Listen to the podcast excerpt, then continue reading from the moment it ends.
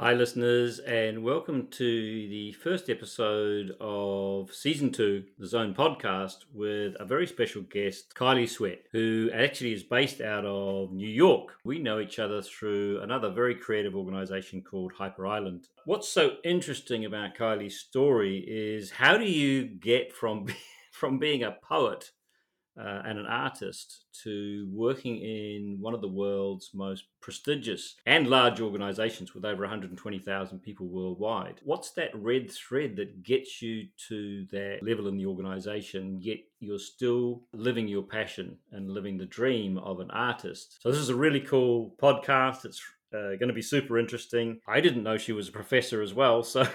we're getting uh, a lot of bonus material here. So as usual, buckle up.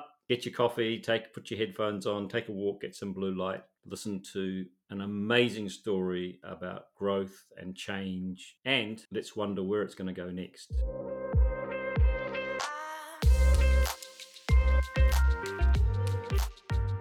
Hey, uh, Kiely, welcome to the Zone Podcast. And I know we've already spent a good amount of time before we were on the podcast, just talking about life and, and things in general. Yeah, welcome to the podcast. I really wanted just to start by giving orientated the listeners to what you do now, but you've had such an interesting journey that I probably think that most people would go, no, you can't get to working for one of the biggest companies in the world in such an important strategic role and start off where you started. So tell us where you, you know, like where you started and how you got there, but also where are you right now in the world? Because I'm in Aotearoa, New Zealand, and it's it's winter, and I'm looking out. It's a beautiful sunny day, and it's yeah, blue sky, and I can see a beautiful tree. But where are you, and what's it like there right now? Yeah, thanks so much for having me.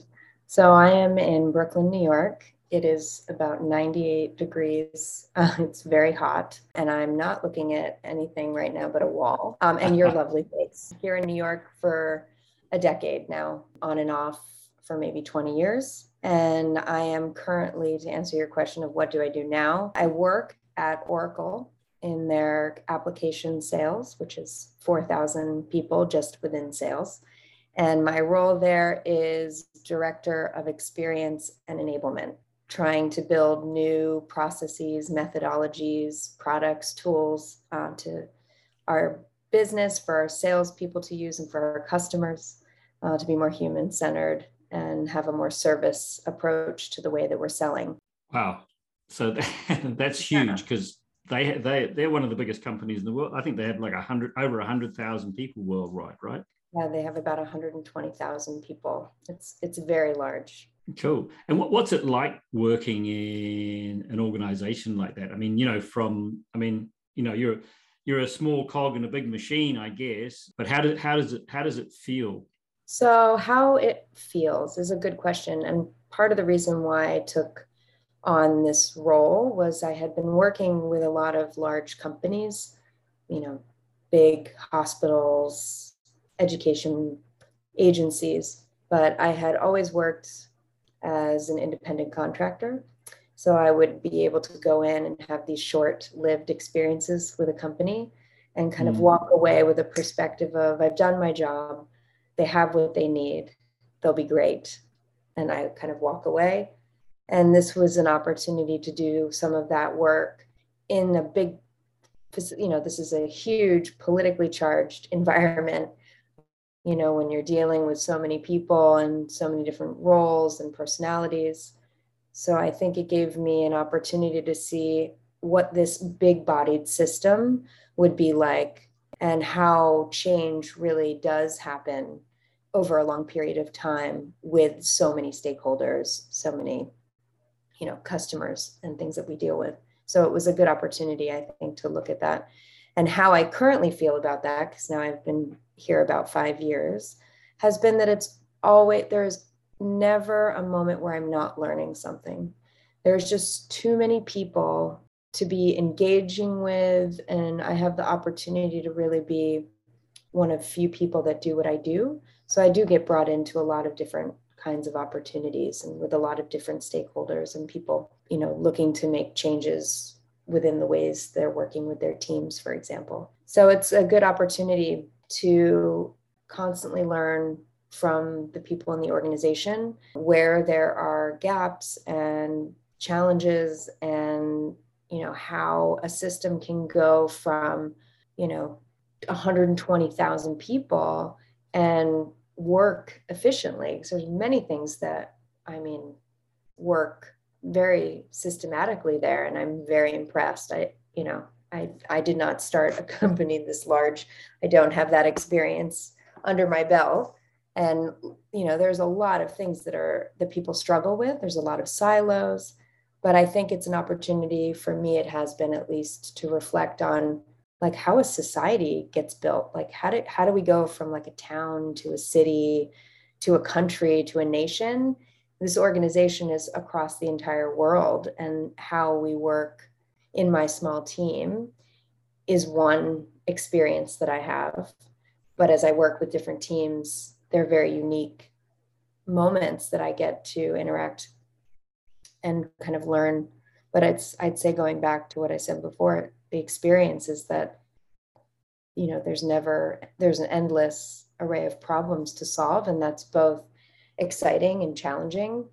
Um, at times it's very frustrating and feels like, you know, what am I doing and where is it going? And what does this mean like long-term? Because at the end, it's just these sort of iterative cycles of change, but every year, and maybe it's a new methodology or sort of a new leader. And, you know, there's a lot of, there's constant change and influx of people and people leaving, and sort of very transient in that way. It's like probably the city that I live in. It's very similar. It's like I'm working in a version of New York, exciting, siloed, chaotic, fun, and a lot unknown. Mm, oh, that's, that's amazing.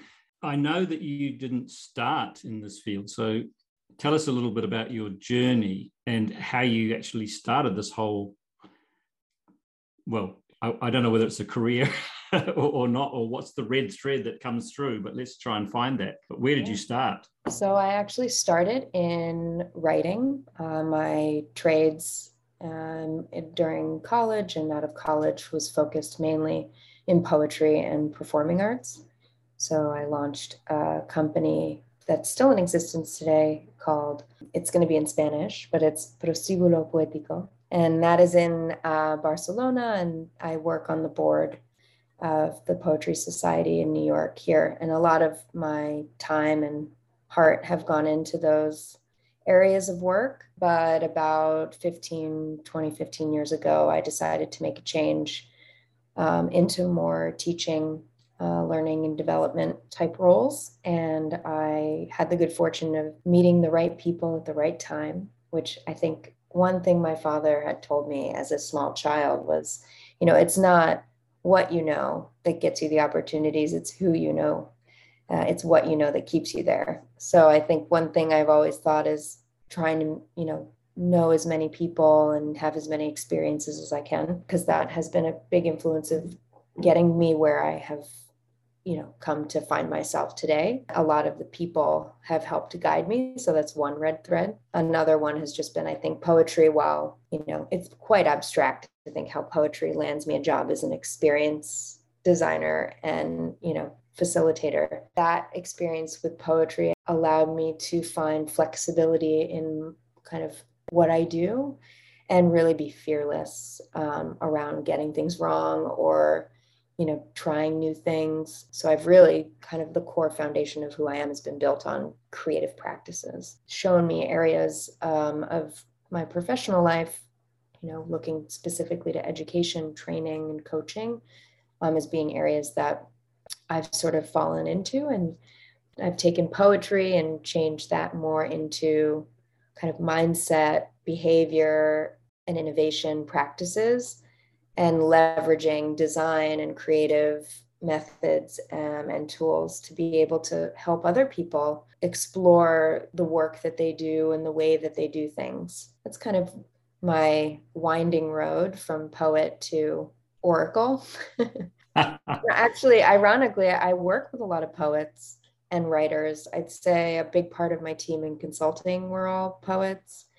And I think uh, organizations thrive by bringing in, you know, we always say di- diverse perspectives, which I think is a term that can be overused, but looking at professionally at the diversity that people can hire, creatives have a method and a process, whether they know it or they not, or, or they don't. And a lot of that became what human-centered design was. And now mm. that term is really just going back to its roots of it's a creative method. We're just learning creative problem solving. What better than to bring in other people that have spent their lives as painters, as performers, as writers, because they have built so much of their time and energy on those foundations of experimentation. Mm, so you're bringing you're bringing that to the corporate world and sort of, in a way, humanizing them. Yeah, I would say. I feel sometimes like a lot of people at work tell me, they were like, oh, it feels like we just got out of a therapy session. Or,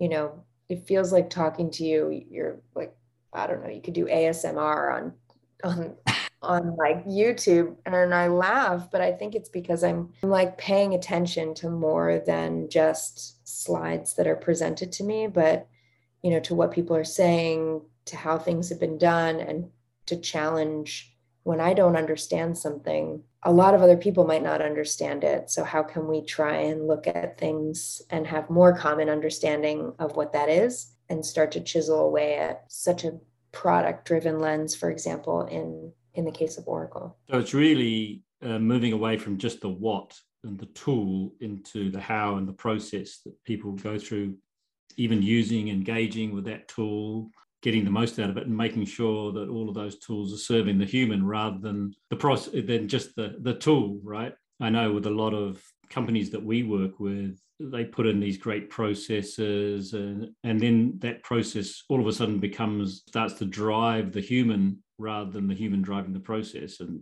and then people get lost. So it's and pretty interesting. That's actually something I think I'm interested that you brought that up. That's a question I, I ask myself a lot, being in like such a big ecosystem, such as Oracle. You, there is a sense that people need to feel grounded. That is something innately human about a lot of us. We don't like feeling f- like we're floating through life. Some of us more than others are okay with that. So how do we balance is a question I'm asking myself a lot, is how do we balance having a process, but being okay with kind of constant change and being more adaptable to that change and not so fixed in the way that we think about things, right? And continue to have a more of a growth mindset while also looking into our process as something that can mold to the present and future.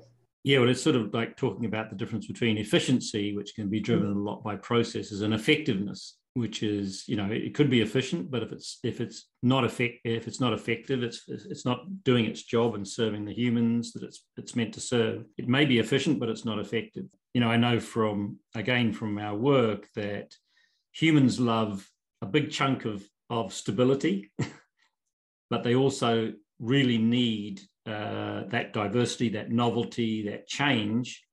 But too much change is very disruptive, if, particularly if it's all at once. How would you, because I know that the other side of you that's that has a real, real passion, a real fire is is entrepreneurs and helping entrepreneurs. And I'm, and you were telling me about you're writing your book, which I want to make sure we plug at the end, even though it's a year away. I mean, books, you know, every, everything takes time. So how does how do you apply what you know, what you do to help entrepreneurs, and what does that look like? Sure. So I teach um, at the, it's a college in Virginia. It's called the College of William and Mary. I actually do a an online model there. So I've been teaching for almost ten years there. I mainly work there with online M B A program. So people that are coming in, either a lot of them have actually served um, in the Army or Navy, and they, you know, they're coming back looking to get their bachelor's and master's in business.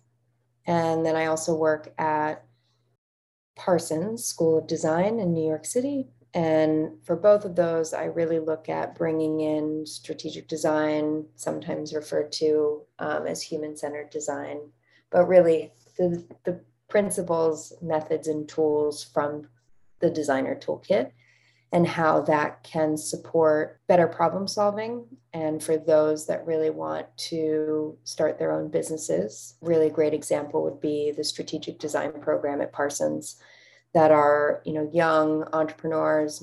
Many of them have, you know, design backgrounds or fashion backgrounds, and they're really looking to focus on issues and problems that are of, of value and importance to them. And so they want to learn how to launch their own companies. So we take them through a couple of different modules where they really learn how to be better leaders, work in, in more diverse initiatives. Um, they get real life experience with customers and solving challenges that customers have, and they bring those, you know, to the program.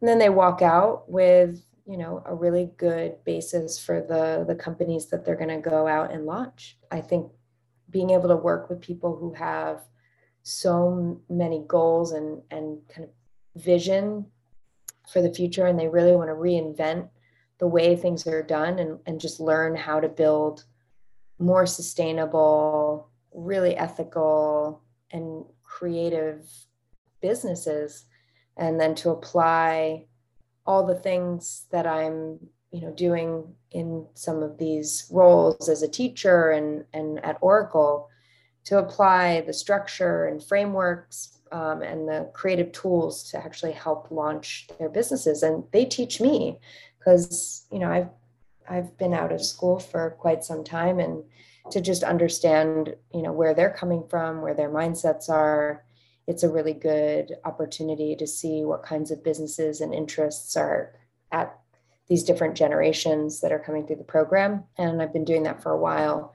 And so the director of the Parsons program and a couple of other professors, some from the Institute for the Futures, we, the four of us, Rhea, Rose, and Joseph, they're my co-authors, have written a book. Um, it's called A Design-Driven Guide for Entrepreneurs. It's all about strategies for starting up in, in a multiverse.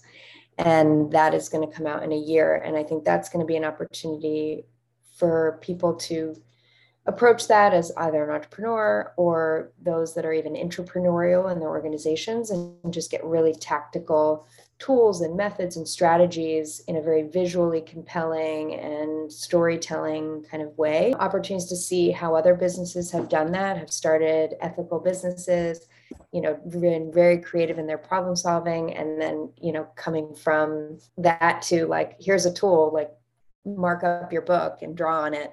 And then some of the things that we're hoping would launch out of that. So maybe, you know, we start our own business from there, doing workshops and things specific from, you know, what we've shared in, in our content. But it's exciting. It's finally feels like I've come full circle. I started writing, I got into this world, and now I'm writing a book on the thing that I've been doing. And it's nice to have taken such a creative role in just being, you know, this poet that was, I didn't care about money or success. I just wanted to like be free and roam, to being more realistic. You know, how do I support my family, but finding a way to both love what I'm doing and constantly learn and still be able to be weird and creative and do these kind of fun things. So it's a really nice kind of bookend to this chapter of my life. Who knows what the next phase is, but hopefully continuing to work with people in um, more like intimate settings, not fifty thousand people in a meeting. That's fantastic. I mean, so a lot of the people that might be listening might be saying, what the hell is human-centered or strategic design? And what's all this facilitation language? I mean, so what's the, what's, and this may be putting you on the, on the spot because there's a whole book about it. So how do you, how do you, what's the elevator pitch on, um, you know, strategic design or human-centered design, and why does facilitation play an important part? And I would actually say that I I don't think as human beings we should get less caught up in the terminologies of things. Um, a lot of it is so much about, it is an experience. So I think a lot of times how we label experiences is, is challenging. So we have these words like human-centered design or strategic design. So at the simple, at the kind of core, the way that I view this is, it is all based on a creative process. And as a creative person myself, I, I just had to write, or I just had to perform. And there was a compelling feeling within myself to do those things. And it was the thing that you know, filled my cup when, when it was done.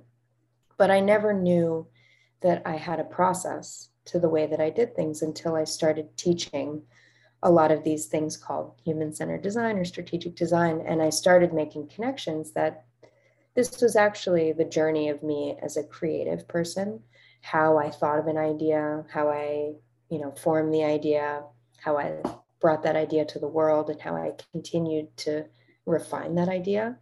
And so for me, all of these terms mean the same thing, which is just, it's creative practices. So whatever creativity means to those listening, to me, that is built on something we experience and we feel. And so these are strategies and frameworks and things for us to get into that mindset of feeling and being embodied and practicing, you know, things that allow us to challenge like the status quo of how we do things and really look at everything from a human perspective, like, and not just human perspective, but, you know, an environmental perspective, because if there's no world, there are no people in it. So how do we build things that actually help our people, our planet, our animals?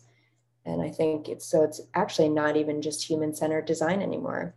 So I think these are the things that I would say long-windedly are the answer to your question of what are those things? Say, ultimately, it's creative practices that help us hopefully become better people and, and do better for ourselves and others and, and the planet. So, okay. what, what's an what's an example of something that that a listener, you know, if they felt, hey, I'm not super creative, I'm not a poet, I'm not an artist, I'm not a, I, I can't play a musical instrument, I, I, I've got three left feet. H- how can you help the listener go, oh, this this is something that I can do that can help unlock creativity, or it's a creative process? Is it journaling? Is it, what is what is it? So usually I ask the question to people. I, this is a common question, or people say, I'm not creative. Actually, we're all creative. I mean, we're, it's just built in our body. So I would say, for example, what's something that, like, how do you get your best ideas? So for anybody listening to this podcast, I would ask for them to just reflect for a moment on when they feel like they, they do their best or come up with the best ideas. And a lot of times responses could be taking a shower, going for a walk. It's usually not, I'm sitting in front of an Excel spreadsheet for six hours straight, right? If it's one creative practice that I, I personally am challenging myself with, and I will say that I don't have a routine. I, I don't always do the same thing every day for years. I have to switch things up. But one thing I challenge myself with every day is to try to write one page of anything, whatever comes to my head. And I do that while I'm drinking my cup of coffee with my seven-year-old running around. And uh-huh. sometimes I get to five sentences, and that's that's it. I've also recently started doing dance classes. I think it's, for me personally, it's like getting out of what I know. And then when I find something sticks, then I continue cultivating and crafting that. A good friend of mine got into pottery. It could be anything. I think it's just, it's really individual, and it can be quite simple. I think when people think it has to be like building this big thing and going out and launching it and painting a picture, it can be very personal. It doesn't even have to be shared. It can just be five minutes of meditation, just something that digs us out of our head into our body. Right. So that's the secret, getting out of your head and into your body. That's pretty interesting because, you know, I'm a I'm a big advocate of flow. I've been teaching about flow or being in the zone for many years. And one of the elements of flow is when you're in that struggle, you don't stay in the struggle. Like, you don't stay sitting in front of that Excel spreadsheet for six hours. You go and do something different, right? You interact with people, or you go for a walk, or, you know, you do whatever it is that you do. You, you write. You've got to do something different, because in doing that, you you switch off the prefrontal cortex, which is the thinking brain, the C E O area, and you get into your other areas of the brain, the other networks turn on. All of a sudden, all your, you know, all your creativity and, you know, the pattern recognition system kicks in, and you start seeing connections where you never saw them before, and And yeah. that's that's part of what we do in group flow and group facilitation, which is which is amazing. So what is the is the uh, the future, do you think, for for you? I know that's a big that's a big question. And I, I know you said, hey, I'd love to be teaching or working with entrepreneurs. So do you see that becoming a bigger part of your life? Yeah, I, um, well, I actually just started embarking on uh, a coaching training program. I think ah. I'd love to work with people in more, more intimate ways, more indi- like individual than I'm doing now. I feel like I'm a bit on a factory line, at least with mm. my work.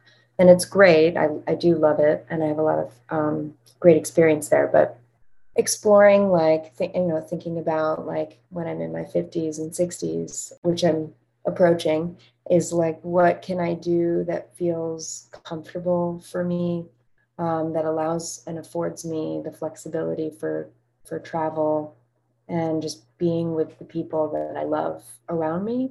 And that mm. how can my job weave into that? And so I believe that, you know, models like coaching, which I'm exploring, might allow me to do that better. But I, I think that's unknown. I feel like this is where I'm at now. I'm on a learning journey with this program, and I'm excited to sort of see where I end up. I feel like my future is usually like a year out. Um, I think I'm pretty comfortable with like sudden change and and like seeing and being in, you know, I think I'm on a point of my life where maybe I am being informed by the future a little bit before I'm able to make the decision of what's next for me. Yeah, yeah. D- did you find that the Reboot program helped you with that sort of thinking as well? Or absolutely. It was the first time I actually stopped and gave myself the space to think about what were my values. And I think I got out of the headspace of, you know, being a creative, I have a lot of pressure on myself to do that creative thing that maybe some people aren't, aren't as familiar with, but for those that are, um, like if I don't write or if I didn't do this, then I'm feeling very stuck. So it allowed me to start to reframe and think about what are the things that bring me creativity. And mm. I, I learned a lot about refocusing the priorities that I have and starting to like let go of the things that I was obsessing about a bit. So I thought it was an opportunity to do that, and I, I benefited from it a lot.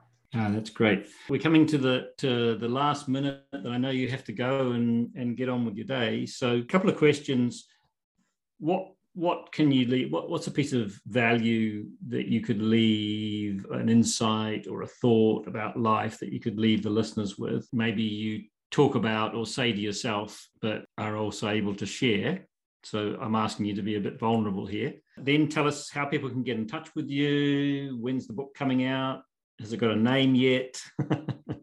Yeah. So the first one, I don't know, the first thing that actually came to mind when you started asking me this question. So this is my unfiltered response. Maybe if I reflect on this as I go to sleep, I'll be like, oh, I should have said this.